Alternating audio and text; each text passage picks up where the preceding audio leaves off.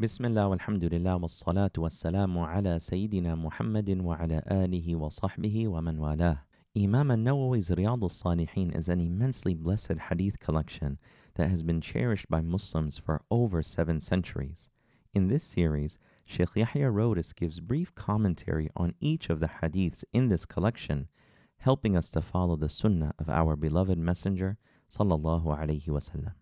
بسم الله الرحمن الرحيم الحمد لله والصلاة والسلام على رسول الله وعلى آله وصحبه ومن والاه ومن كتاب رياض الصالحين لسيد الإمام النووي رحمه الله تعالى ونفعنا بعلومه في الدارين آمين إلى أن قال This is the 11th hadith in the chapter باب في المجاهد عن ابن مسعود رضي الله عنه قال قال النبي صلى الله عليه وسلم الجنة أقرب إلى أحدكم من شراك نعله والنار مثل ذلك رواه البخاري So this hadith is narrated by Ibn Mas'ud, may Allah be pleased with him. And he said that the Messenger of Allah and Prophet sallallahu alaihi wasallam said, Paradise is closer to one of you than his sandal strap, and the fire is the same. So what we learn from this hadith is knowing this reality, this is causing us to really think about how close things are. And even know that we might in our minds have this abstract understanding of what the fire is and what paradise is. We know from the standpoint of Aqidah that they're created now. Paradise exists now and the fire exists now. And when our Prophet is saying, Sallallahu that they are closer to us than our sandal strap.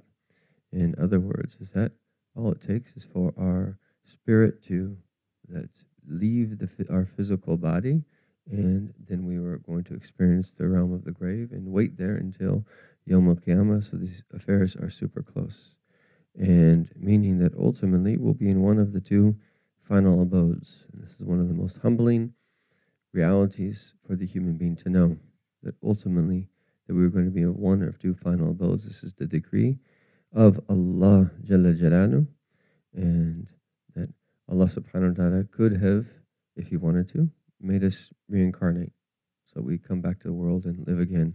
And we live up to seven times, and then we go into the hereafter. Allah subhanahu wa ta'ala, if He wanted, could have created the hereafter such that it's nothing. And there actually is no hereafter, that we live here in the world and we die and that's it. But this is what Allah Ta'ala has decreed, is that there are two final abodes. And whatever is that any people think, whether they think they're just going to die and nothing comes after, or they're going to be reincarnated, or some people have these that very these fanciful imaginations that they're just going to go into paradise and just to play golf and who knows what else, and other people that think that no, no, no, there's no such thing as hellfire. I'm a good person. We're all going to. People have all different types of things, and they can't all be true.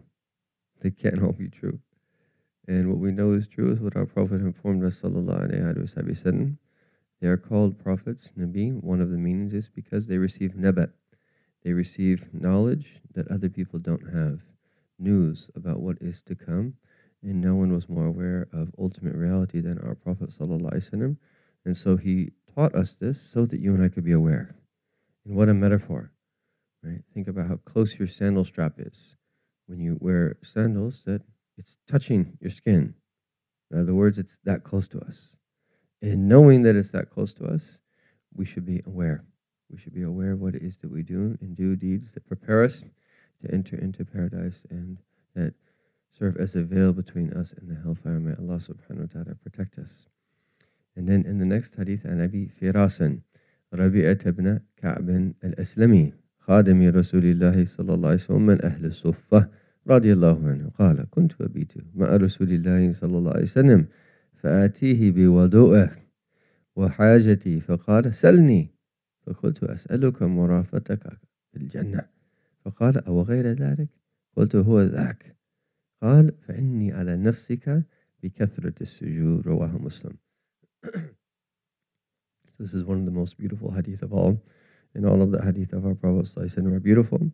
And this is narrated by Abi Firas, the blessed companion Rabi'ah, the son of Ka'b al-Aslami, who was the servant of the Prophet Muhammad and he was from the Ahl Sufa, those that were living at the back of the masjid of the Prophet that were completely freed up for service and to learn the religion and out of need. May Allah be pleased with him. He said that I slept one night that with the Prophet ﷺ, or you could say that I spent the night with him. Abitu ma'a. I spent the night with the Messenger of Allah ﷺ, and I would bring him water to perform his ablution and to take care of his needs.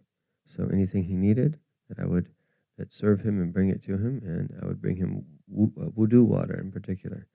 And then on one occasion that the Prophet said to me, ask me, salni. In other words, ask me for whatever it is that you want. فقلت, and then I said, I ask you to be your companion in paradise, to have companionship with you in paradise. And then the Prophet ﷺ said, Is that is there anything else? And he says, That's it. And then the Prophet said that assist me in this by making by prostrating abundantly. And literally فَإِنِّي عَلَى نَفْسِكَ Assist me against your own self by making abundant prostration. And again, that when you read the hadith of, of the Prophet, there's so many incredible, beautiful subtleties that you learn. This is how the companions were. And the more that we come to know how the companions were, the more you and I naturally become like that. This is why the Ummah, throughout all of these centuries, is like how they are like, loving the Prophet, celebrating the Prophet, commemorating the Prophet, showing joy that they're from the Ummah, loving all of his traces and vestiges and blessed relics, and wanting to have the least affiliation to him, sallallahu alaihi wasallam. And so that this blessed companion who was honored to serve Rasulullah sallallahu alaihi to do various things for him. On one occasion, the Prophet just said, Salni. And if you think about this, this can't be anything other than pure Tawheed. This is the Messenger of Allah. Wait a second, I thought we were only supposed to ask Allah. Of course, you're only supposed to ask Allah. If this was shirk, do you think Rasulullah would say this? Yani, it's, it, this is what we have to understand our deen. He said, Salni. He didn't say, Salillah, and your dua will be mustajab. Ask Allah and your prayers will be answered. He said, Salni. He said, Ask me for whatever it is that you want. And the companion, and it says here, فَقُلْتُ which indicates is that he did this immediately. It wasn't there wasn't any hesitation. It wasn't like let me think. It wasn't that ثُمَّ قُلْتُ where a period of time elapsed where he had to think about it and like, hmm, what should I ask for? They knew what they wanted. They were living that reality. It was completely embodied within them and actualized and realized within them throughout their days. فَقُلْتُ And you could probably translate that as, I immediately then said, أسألك I ask you for murafaqatak. Is that I ask you for your companionship in paradise. And they could have asked for a gaze of the noble on the, upon the noble countenance of Allah. He could have asked for the ridwan of Allah. He could have asked for the highest degree of paradise. He could have asked to be from the Siddiqeen. He could have asked whatever it is he wanted to ask for. And so notice here he says, As'aluka. He's not saying As'alullah. He's I'm asking you for your companionship in paradise. Allah is the giver. We all know that. But look at the subtleties of this language. This is not shirk. A'udhu billah. This is the messenger of Allah. If that was shirk, he would say, no, no, don't say that. Ask Allah.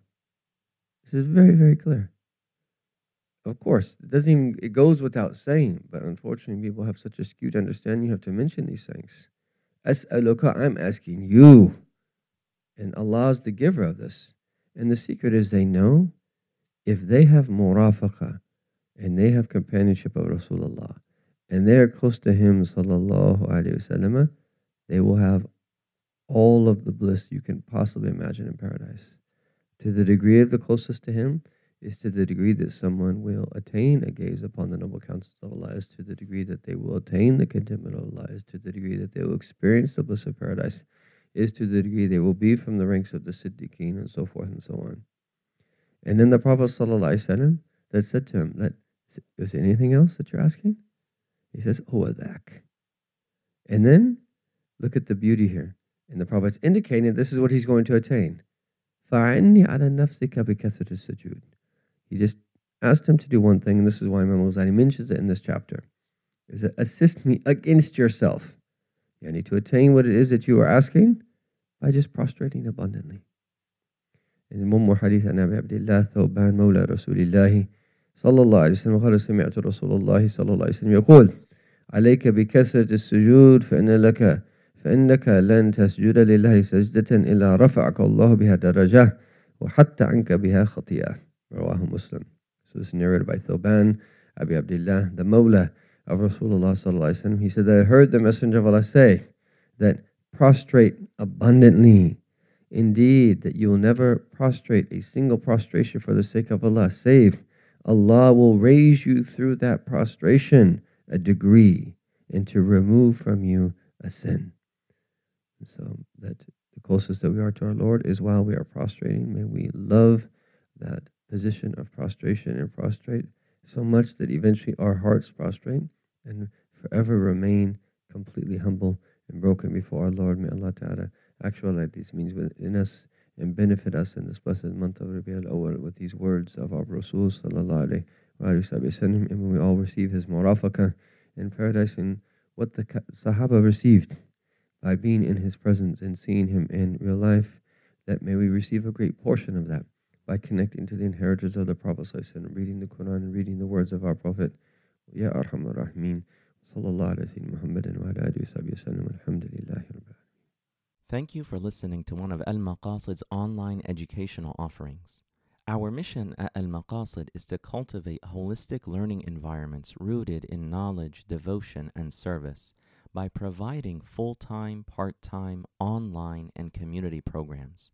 For more information, please visit our website at almaqasid.org and connect with our other online content at almaqasid.org backslash connect.